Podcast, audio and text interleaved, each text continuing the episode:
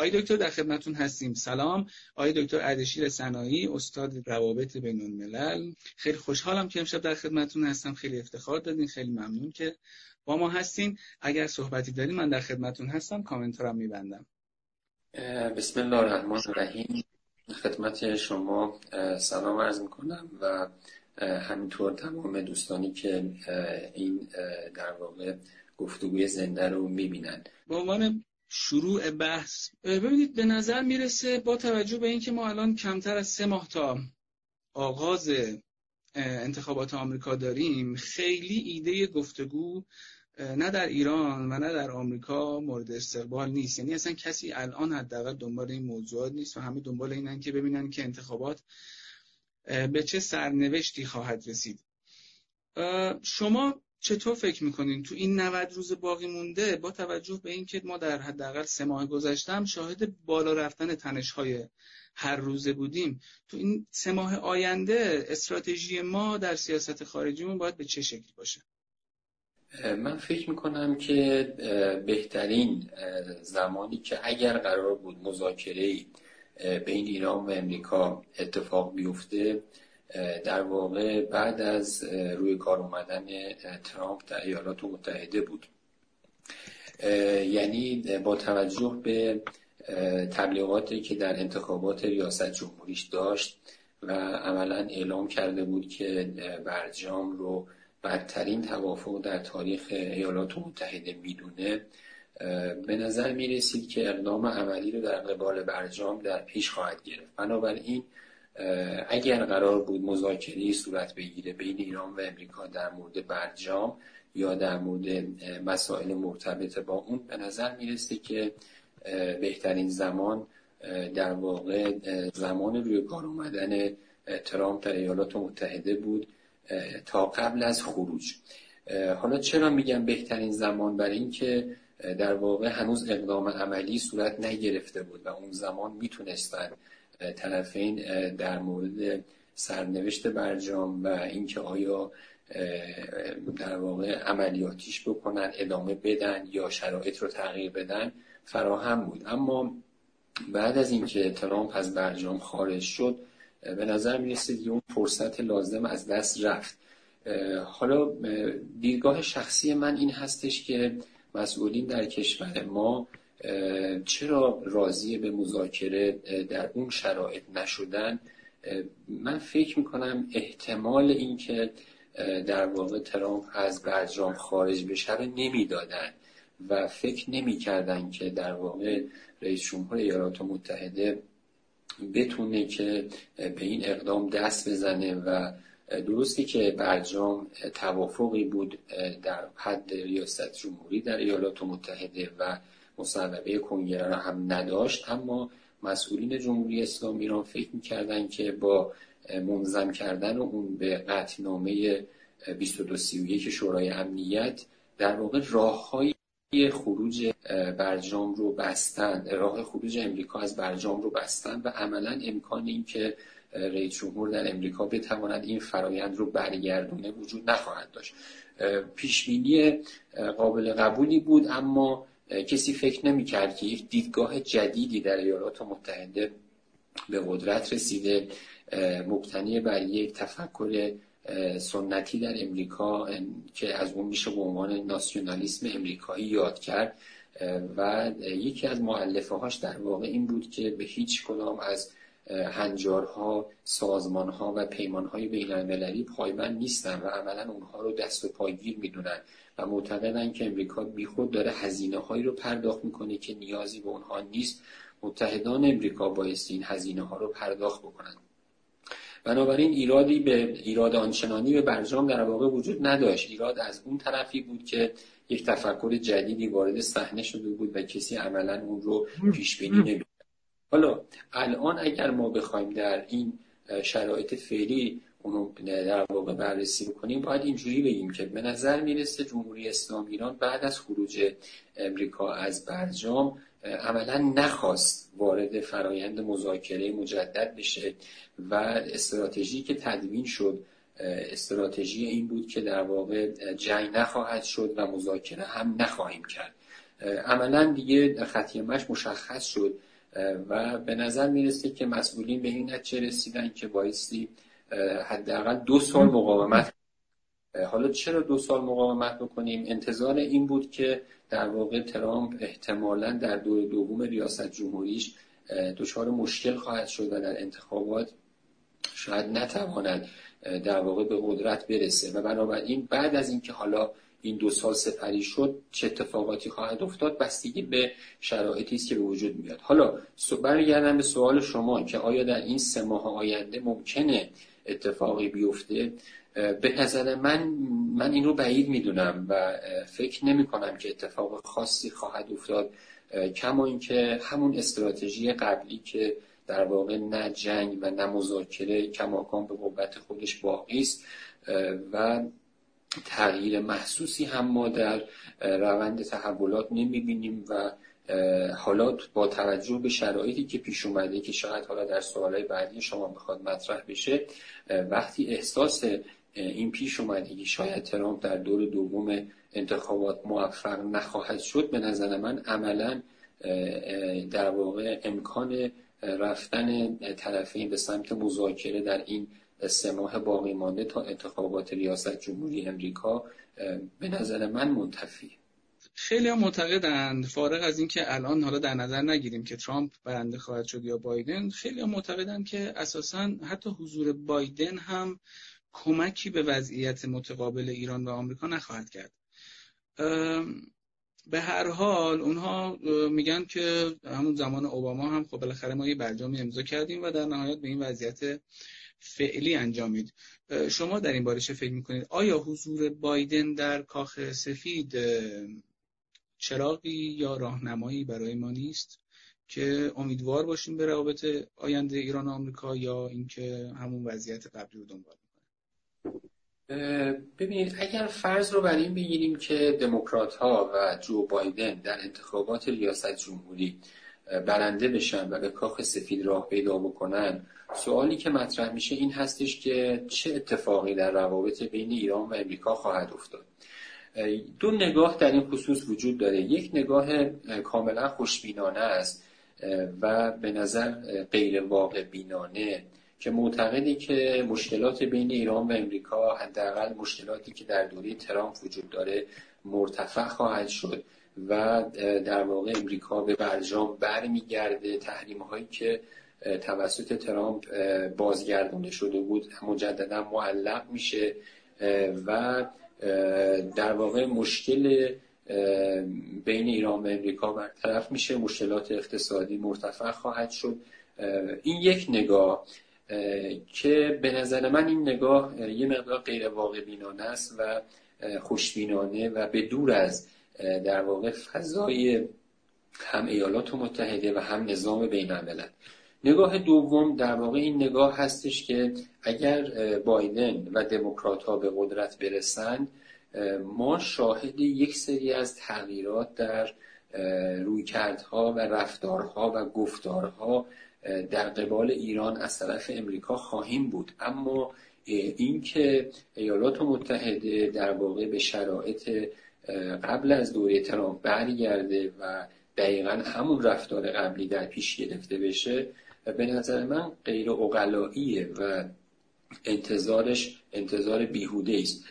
من فکر می‌کنم که دموکرات ها در واقع با لحن اینکه ما آمادگی این رو داریم که مشکلات موجود رو برطرف بکنیم و دوباره به پای میز مذاکره برگردیم وارد خواهند شد. اما به طور خیلی ظریفی در واقع سعی خواهند کرد که مشکلاتی که بین ایران و امریکا وجود داره که اتفاقا هر دو حزب روش تاکید دارن. یعنی خیلی تفاوتی دو حزب در این خصوص وجود نداره. از جمله نفوذ منطقه ای ایران از جمله مباحثی که در ارتباط با گروه های خاص منطقه مطرح هست. در خصوص بحث های موشکی و مسائل این چنینی قطعا این دوباره روی میز قرار خواهد گرفت و درخواست طرف مقابل این خواهد بود که حالا می‌تونیم به شرایط قبل برگردیم اما بهتره در این مورد هم بشینیم و مذاکراتی رو شروع کنیم. یعنی به عبارتی ایالات متحده با نوعی تغییر در رویکردها و رفتارها و گفتارها اما به نوعی دیگر همون موازی رو که اساسا در پیش در پیش گرفتن در دوره ترامپ رو در قبال ایران در پیش خواهد آیا میشه اقدامات و در واقع مشکلات ایران و آمریکا رو به مسئله هسته‌ای و همین تحریم ها تقلیل داد؟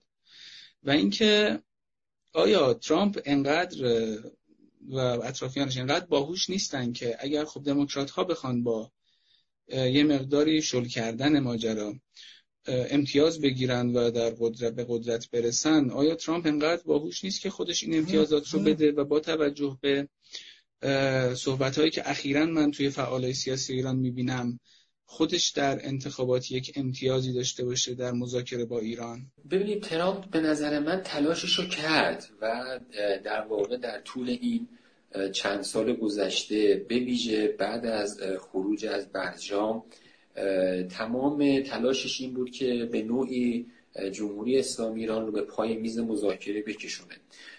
از اینجا میشه استفاده کرد و اون این که هدف ترامپ در واقع این بود که تمام اتفاقاتی که در دوره قبل یعنی در دوره اوباما افتاده بود رو تغییر بده و مناسبات جدیدی رو بر اساس اون دیدگاه های خودش تعریف بکنه.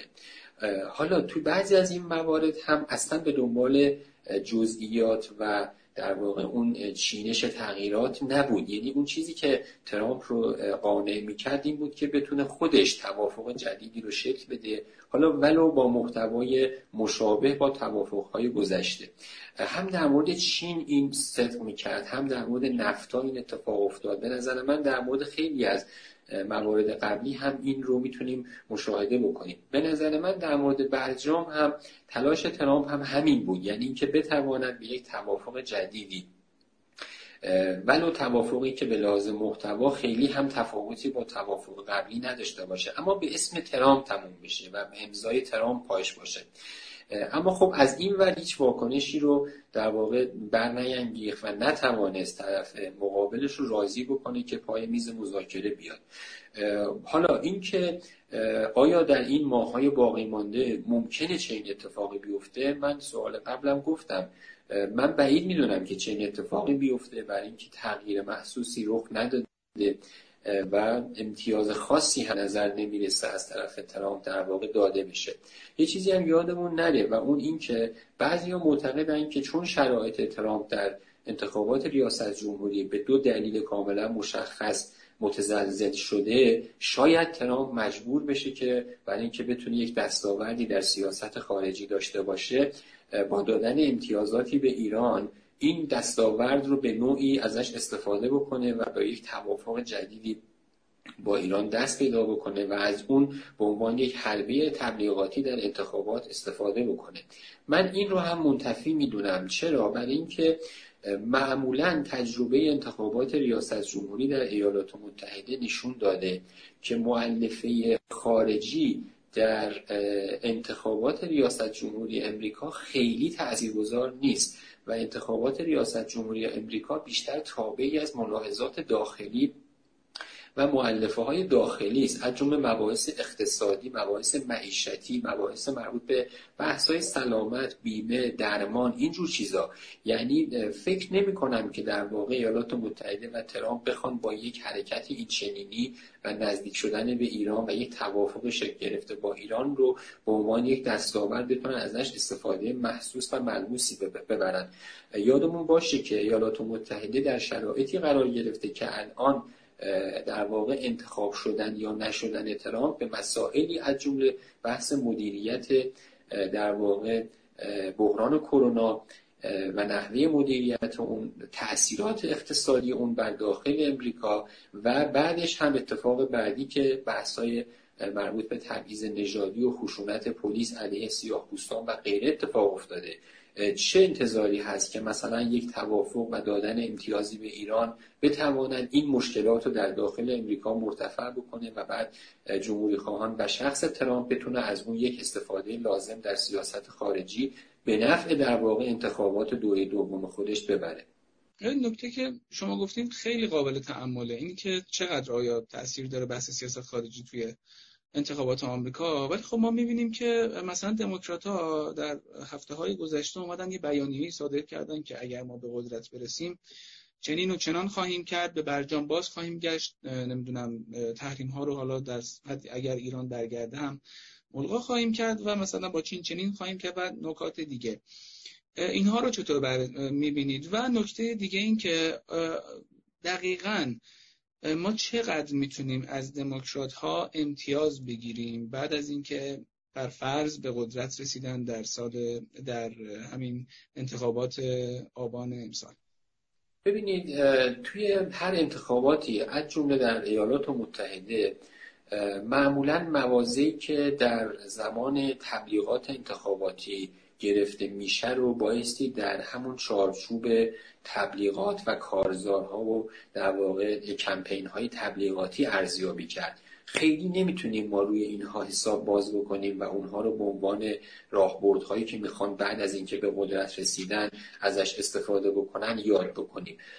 کما اینکه در گذشته همینجوری بوده یعنی در مواقع تبلیغات انتخاباتی معمولا سعی می شده که موارد مختلفی عنوان بشه و نکات گوناگونی مطرح بشه بیشتر برای جلب آرا یا جلب متحدان در خارج از کشور که اونها بتونن به فرایند انتخابات خدشه وارد نکنن یا حداقل همراه و همسوی با اون فرایند قرار بگیرن.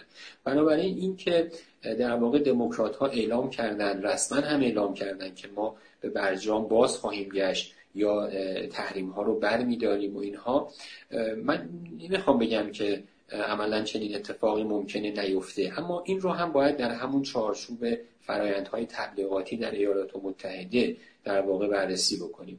اما اگر ما بخوایم نوع رابطهمون رو با دموکرات ها تنظیم بکنیم و اینکه چه امتیازاتی ما می‌تونیم از دموکرات ها بگیریم به نظر می‌رسه گرفتن امتیاز در واقع محصول ایجاد یک اراده مشترک بین طرفین هست برای رسیدن به یک نقطه در واقع حل و فصل منازعه. دقیقا همون چیزی که در دوره اوباما اتفاق افتاد. اگه یادمون باشه در دوره اوباما هم در ابتدا روند همون روند گذشته بود. یعنی تحریم های هوشمند و تنش در مناسبات دو کشور. اما از یک مقطعی به بعد بنا به دلایل مختلف چه از سمت ایران چه از سمت امریکا این اراده مشترک بر حل و فصل مسالمت آمیز شکل گرفت و از زمانی که اون اراده شکل گرفت طرفین افتادن توی یک فرایند در واقع مذاکراتی و حل و فصل که حالا من می‌تونم نقطه شروعش رو در واقع سخنرانی مقام رهبری عنوان بکنم که از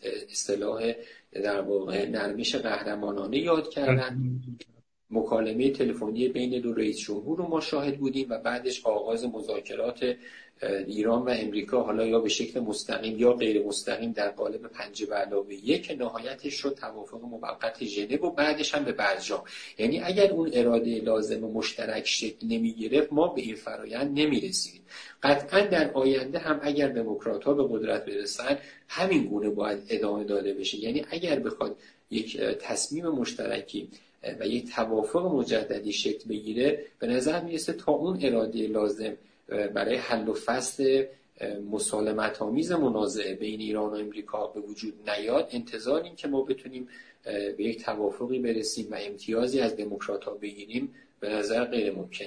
سوالی که خیلی سوالی هستش که تقریبا همه می‌پرسن و همه راجبش بحث می‌کنن اینه که اگر ترامپ در دور دوم رای بیاره وضعیت مناسبات بین ایران و آمریکا به چه شکل خواهد شد؟ خب وقتی باید اگر بایدن رای بیاره تا حدی برای همه قابل پیش بینی هست یا تحلیل هایی که نزدیک به شما هست یا تحلیل هایی که امروز شاید خیلی خوشبینانه باشه. اما شاید دلمون نمی‌خواد از این موضوع صحبت کنیم اما خب باید بپرسیم که اگر ترامپ رای بیاره ما استراتژی داریم پلنی داریم برای این موضوع یا سناریوی پیش بینی کردیم؟ خود ترامپ که عملا مدعیه که ایران و حالا تعداد دیگری از کشورها از جمله کره شمالی چین و غیره بالاخره با من به یک توافقی خواهند رسید. این رو همین چند روز پیش هم مجددا تکرار کرد. یعنی انتظاری که ترامپ داره این هستش که بالاخره با این همه فشاری که وارد شده و تحریم ها و موارد مختلف طرف مقابل روزی مجبور خواهد شد که با او وارد مذاکره بشه. اما حالا اینکه آیا واقعا چنین اتفاقی خواهد افتاد یا نه به نظر من بستگی به هر دو طرف ماجرا داره. یعنی بخشیش به ایالات متحده برمیگرده بخشیش هم به جمهوری اسلامی ایران برمیگرده. یک زمانی صحبت از این بود که در واقع در داخل ایران که ما اگه بتونیم دو سال مقاومت بکنیم در واقع موفق میشیم و از این در پیچ در واقع حساس کنونی هم عبور خواهیم کرد. و وقتی میپرسیدیم که چرا میگی دو سال؟ خب عمدتا مسئولین می‌گفتن که برای اینکه دو سال مونده تا دور اول ریاست جمهوری ترامپ تموم بشه. و وقتی با این سوال مواجه می شدن که خب اگر ایشون دوباره رأی بیاره چه اتفاقی میفته اون موقع بعد از یه چند ثانیه مکس می‌گفتن که خب بعد با 6 سال مقاومت رو تا این دوره تموم بشه. من فکر می‌کنم که اگر ترامپ در دور دوم هم به ریاست جمهوری برسه همین شرایط فعلی رو در پیش خواهد گرفت. یعنی همین فشار حد اکثری ادامه پیدا خواهد کرد تحریم ها ادامه پیدا خواهد کرد تا بتونه جمهوری اسلامی ایران رو به لحاظ اقتصادی به اون نقطه ای برساند که در واقع ایران مجبور بشه که پای میز مذاکره بنشینه. من فکر نمی کنم که رویه دیگری از اون سمت بخواد در پیش گرفته بشه. حالا البته بعضی معتقدن که نه مثلا با کنار رفتن افرادی مثل جان بولتون و همین توی یکی دو روزه برایان هوک شاید یه تغییری در اون سمت می‌خواد اتفاق بیفته. ما خیلی این تغییر رو ندیدیم. یعنی اگرم با رفتن بولتون شاید یک شخصیت کاملا ضد ایرانی در صحنه سیاسی امریکا کنار رفت. اما اون سیاست فشار حد اکثری کماکان ادامه پیدا کرد. یا با رفتن آقای بران هوک و اومدن در واقع آقای آبرامز من فکر نمی کنم اتفاق خاصی در واقع بیفته. یک سری از چهره ها در واقع تغییر پیدا می‌کنن تا یک سری برنامه های جدیدی در قالب همون استراتژی کلی در پیش گرفته بشه. حالا اگر این سمت قضیه رو بخوایم ببینیم آیا در جمهوری اسلامی ایران این دیدگاه به وجود خواهد اومد که حالا که ترامپ به دور دوم هم راه پیدا کرده خب ما بریم و مثلا توافق مجددی رو با ایشون انجام بدیم؟ بخشیش هم باز برمیگرده به اینکه فضای آینده ایران رو ما چگونه باید ببینیم؟ یعنی بخشی از اون برمیگرده به اینکه در انتخابات سال 1400 چه اتفاقی خواهد افتاد چه جریانی به قدرت خواهد رسید در ایران و بر اساس چه دیدگاهی می‌خواد کشور رو پیش ببره. من فکر می‌کنم معلفه های هر دو طرف رو باید بسنجیم و ببینیم که آیا طرفین به این نقطه خواهند رسید که حالا باز با هم این روند رو ادامه بدن یا به یک توافقی برسن یا یک روال جدید رو در پیش بگیرن. شخصا فکر می‌کنم اگر ترامپ در دور دوم هم به ریاست جمهوری برسه تغییر آنچنانی در مناسباتی که تا الان بین ایران و امریکا در دوره ترامپ به ویژه بعد از خروج از برجام وجود داشته من تغییری رو توش نمی‌بینم و همین روند ادامه پیدا خواهد در چند روز گذشته و در هفته گذشته ما یک سری صحبت‌های خیلی مشابه همجهتی رو از رئیس جمهور رئیس دفتر رئیس جمهور و رئیس مجلس شاهد بودیم که همه صحبت از گشایش اقتصادی و در واقع کاهش تحریم ها با نشانه هایی که از این طرف و اون طرف می‌دادند اتفاق افتاد و بازار یمان زنی رو داغ کرد که خب اینها به چه شکل هست؟ یه می‌گفتن قرار FATF رو قبول کنیم یه می‌گفتن این آیه آبرامز که میاد با توجه به سابقش در ماجرای ایران کنترا بالاخره یه آشنایی با ایرانی ها ظاهرا داره که می‌تونه یه کارهایی بکنه.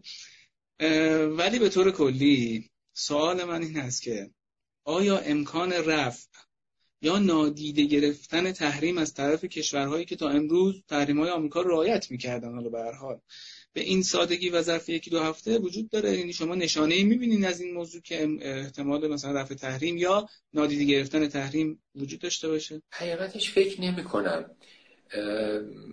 توی همین یکی دو هفته اخیر همونطور که شما عنوان کردید یه سری نکاتی مطرح شد. از جمله اینکه گشایش اقتصادی در راه هست. مردم آثارش رو خواهند دید. یا در در واقع رسانه ها مطرح شد که یک توافق برد بردی در حال شکل گرفتن هست. بعضی ها رفتن حالا یا کنار گذاشته شدن بران هوک رو در واقع در این راستا دیدن. ولی من هیچ نشانه ای از اینکه یک اتفاق جدیدی به نفع جمهوری اسلامی ایران در مناسبات بین ایران و امریکا در حال رخ دادن باشه رو حقیقتا نمی بینم حالا نمی‌خوام بگم که غیر ممکنه ها. چون به هر حال شما می‌دونید دیگه ما در سیاست هیچ چیز غیر ممکنی نداریم. کیسینجر یه جمله می داره میگه که سیاست انقدر اتفاقات عجیب و غریب توش رخ میده که گاهی اوقات افرادی که هیچ سنفیتی با هم ندارن ممکنه در یک مسیر در یک سفره در واقع قرار بگیرن. اما وقتی معلفه های مختلف رو کنار هم می‌گذاریم و این سیاست فشار حد اکثری رو می‌بینیم و همراهی در واقع متحدان امریکا که در برجام باقی موندن رو به تدریج در طی این دو سال گذشته و به مرور در کنار امریکا قرار گرفتن اونها رو مشاهده می‌کنیم. وقتی می‌بینیم که در واقع هیچ شرکتی یا بانک خارجی حتی در بین کشورهایی که به نظر متحدان ما هستند از جمله روسیه و چین حاضر به هیچ نوع همکاری با ایران نیستن وقتی می‌بینیم پولهای ما مثلا در کره جنوبی مونده و اونها قادر به پرداخت اونها به ایران نیستن یا تمایلی به پرداخت ندارن من واقعا نمی‌دونم که چه اتفاق جدیدی مگر افتاده یا در مناسبات بین دو کشور رخ داده که بعضیا این چنین خوشبینانه دارن صحبت می‌کنن. به قول شما صحبت های آقای واعظی رو هم من دیدم که ایشون گفته بود که تحریم ها بخشی از تحریم ها برداشته خواهد شد. من نمی‌دونم این بر چه مبنای این حرف گفته شده. اگر می‌خواد چه اتفاقی بیفته قاعدتا بایستی با میانجیگری کشورهای خاص حالا چه در اروپا چه در منطقه یه همچین اتفاقی باید میافتاد. اما هیچ آثار و نشانه ای از اینکه در پرونده بین ایران و امریکا اتفاق جدیدی رخ داده و گوهی حالا واسطه شدن یا کشورهایی در حال وساطت هستند من هیچ نشانی ازش نمی‌بینم. به نظر میاد یک گمان زنی رسانه ای شکل گرفته. حالا بر چه مبنا اون رو نمی‌دونم. اگه یادمون باشه موقعی هم که جان بولتون رفت هم یه همچین فضای شکل گرفت. در حد یکی دو هفته یک همچین فضایی بود و بعضیا معتقد بودن که این یک نشانه است از طرف امریکا که می‌خواد همراهی کنه با جمهوری اسلامی ایران. اما من بعید می‌دونم به ویژه در این شرایطی که اتفاقات جدیدی هم در منطقه رخ داده و تحولات خاصی در حال شکلگیری هست اینکه اتفاق جدیدی بین ایران و امریکا در حال رخ دادن باشه من بعید می‌دونم. خب به حال عرصه سیاست خارجی ایران که خب فقط آمریکا نیست به حال کشورهای دیگری هستن. هفته پیش ما دو هفته پیش راجع به این بحث قرارداد راهبردی با چین صحبت کردیم و یک سری از دوستان معتقد بودن که چینی ها از رفتار ایران بعد از برجام و این چرخش به سمت غرب ایران خیلی ناراحت بودن.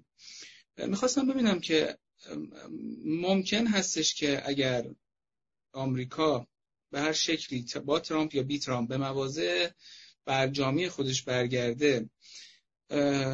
آیا یک ایران حاضره که قرار داده با چین رو ملغا کنه؟ آیا این برای فشار به آمریکا بسته شده؟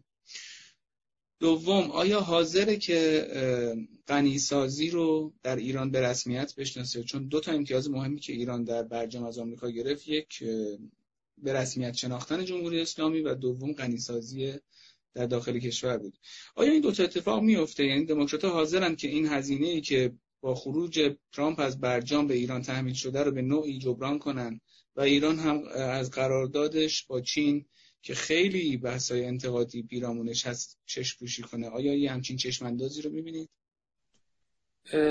در مورد اینکه در واقع بخشی از نزدیک شدن ایران رو به سمت های مثل روسیه و به ویژه چین رو مخالفین به گردن سیاست های ایالات متحده و فشار حداکثری ترامپ در واقع انداختن خب شکی نیست. و اینکه جمهوری اسلامی ایران مجبور شد یه راهی براش نمونده و گزینه‌ای براش نمونده و به همین خاطر به سمت یک انعقادی قرارداد در واقع 25 ساله یک مشارکت یک سند همکاری و مشارکت مشخص پیش رفته. اما اینکه آیا اگر اون فرضی که شما در نظر گرفتید آیا اگر امریکا به برجام برگرده و تحریم ها برداشته بشه سرنوشت همکاری 25 سالی ایران و چین چه خواهد شد؟ تجارب قبلی رو اگر نگاه بکنیم به نظر می‌رسه که مجددا همون قضیه اتفاق خواهد افتاد. یعنی از میزان رفتن ایران و نگاه ایران به شرق کاسته خواهد شد. حالا اینکه آیا این تاثیر مستقیمی بر روی سند همکاری بدونم چون هنوز این سند هم نتیجه مشخصی فعلا نرسیده. حال مقدماتی و مذاکره و کارهای اولیه است. در واقع اگر این مبنای بغلایی بخوایم به قضیه نگاه بکنیم جمهوری اسلامی ایران باید این توانایی رو باشه و این پتانسیل رو داشته باشه که تواند همزمان هم با غرب کار بکنه هم با شرق. یعنی الزاما نبایستی ما فکر کنیم که همه همکاری هامون باید با غرب یا الزاما همه همکاری هامون با شرق باید باشه. در دنیای امروز باید با همه کار کرد و با تعامل داشت با همه ارتباط داشت با همه رفت آمد دو ستت داشت مذاکره کرد. قرارداد بس این منطق در واقع رئالیستی نظام بین الملل هست و قاعدتا جمهوری اسلامی ایران هم باید به همین سبک عمل بکنه. اما به هر حال گفتید شما و قبلا هم گفته شده که من ها این گله رو از ایرانی ها داشتن که شما هر وقت مجبور بودید اومدید سمت ما و هر وقت از اون سمت چراغ سبزی دریافت کردید بلا فاصله ما رو فراموش کردید و در واقع به سمت گشتید. اینکه ایالات متحده مهار چین رو در دستور کار دارد در واقع یک سیاست کلی در ایالات متحده است. هم دموکرات ها این رو دنبال می‌کنن هم جمهوری خواهان اما حالا راهبردهاشون متفاوته رفتارشون در متفاوت است. اینکه آیا دموکرات ها اگر به قدرت برسند ایران رو تحت فشار ممکنه که این روابطش رو با چین محدود تر بکنه ممکن اتفاقی هم بیفته. اما گفتم جمهوری اسلامی ایران باید به گونه عمل بکنه که بتواند همزمان هم با شرق کار بکنه. و هم با غرب یعنی مناسبات ما با شرق یا غرب تابعی از مناسبات با طرف مقابل نباید باشه. تابعی از منافع ملی و ملاقات خودمون باید باشه. در مورد بحث غنیسازی که اشاره کردید خب یادمون باشه که ایالات متحده اولا تمام تلاشش رو به کار بست تا اصلا در ایران تحقق پیدا نکنه. بعد این رو در واقع رسوندن به اینکه غنیسازی 5 درصد انجام بشه که بعد در برجام این رو کاهش پیدا کرده غنیسازی به شکل محدود در بعضی از مراکز خاص اون هم در حد 3 و 67 صدوم در واقع در نظر گرفته شد. حالا اینکه آیا در آینده چه اتفاقاتی خواهد افتاد؟ آیا ایالات متحده کماکان به همون روال قبل اون چیزی که در بیام در واقع در نظر گرفته شد پایبند باشه یا نه این باز برمیگرده به همونی که اگر دموکرات تا به قدرت برسن آیا به همین صورت به برجام با گشت یا نه؟ چیزهای جدیدی در مطرح خواهند کرد و شروط جدیدی مطرح خواهند کرد. من به نظرم میاد که در واقع ایالات متحده اگر بتواند همین سطح محدود غنیسازی رو هم به جمهوری اسلامی ایران محدودتر خواهد کرد و امکان این که بتواند از این طریق فشار دیگری به ایران وارد بکنه و ایران رو مجبور بکنه که دست از همین غنیسازی هم برداره این خواهد داد. منتها باید اون شرایط از سنجید آیا باید ببینیم. این شرایط مناسب و مساعد رسیدن به اون هدفی که امریکا درش هست وجود داره یا نه. اینا برمیگرده به اینکه ببینیم در آینده چه کاخ سفید مستقر خواهد شد و نوع رفتار و تعاملشون با جمهوری اسلامی ایران به چه شکل خواهد خیلی ممنونم. دکتر عدشیر سنایی استاد روابط بین الملل و عضو هیئت علمی دانشگاه آزاد. خیلی ممنونم از اینکه وقت گذاشتین. امشب ما در خدمتتون بودیم. انشالله در شبهای آینده هم امیدوارم فرصتی دست بده که در خدمتتون باشیم با موضوعات دیگه. من از شما خداحافظی می‌کنم.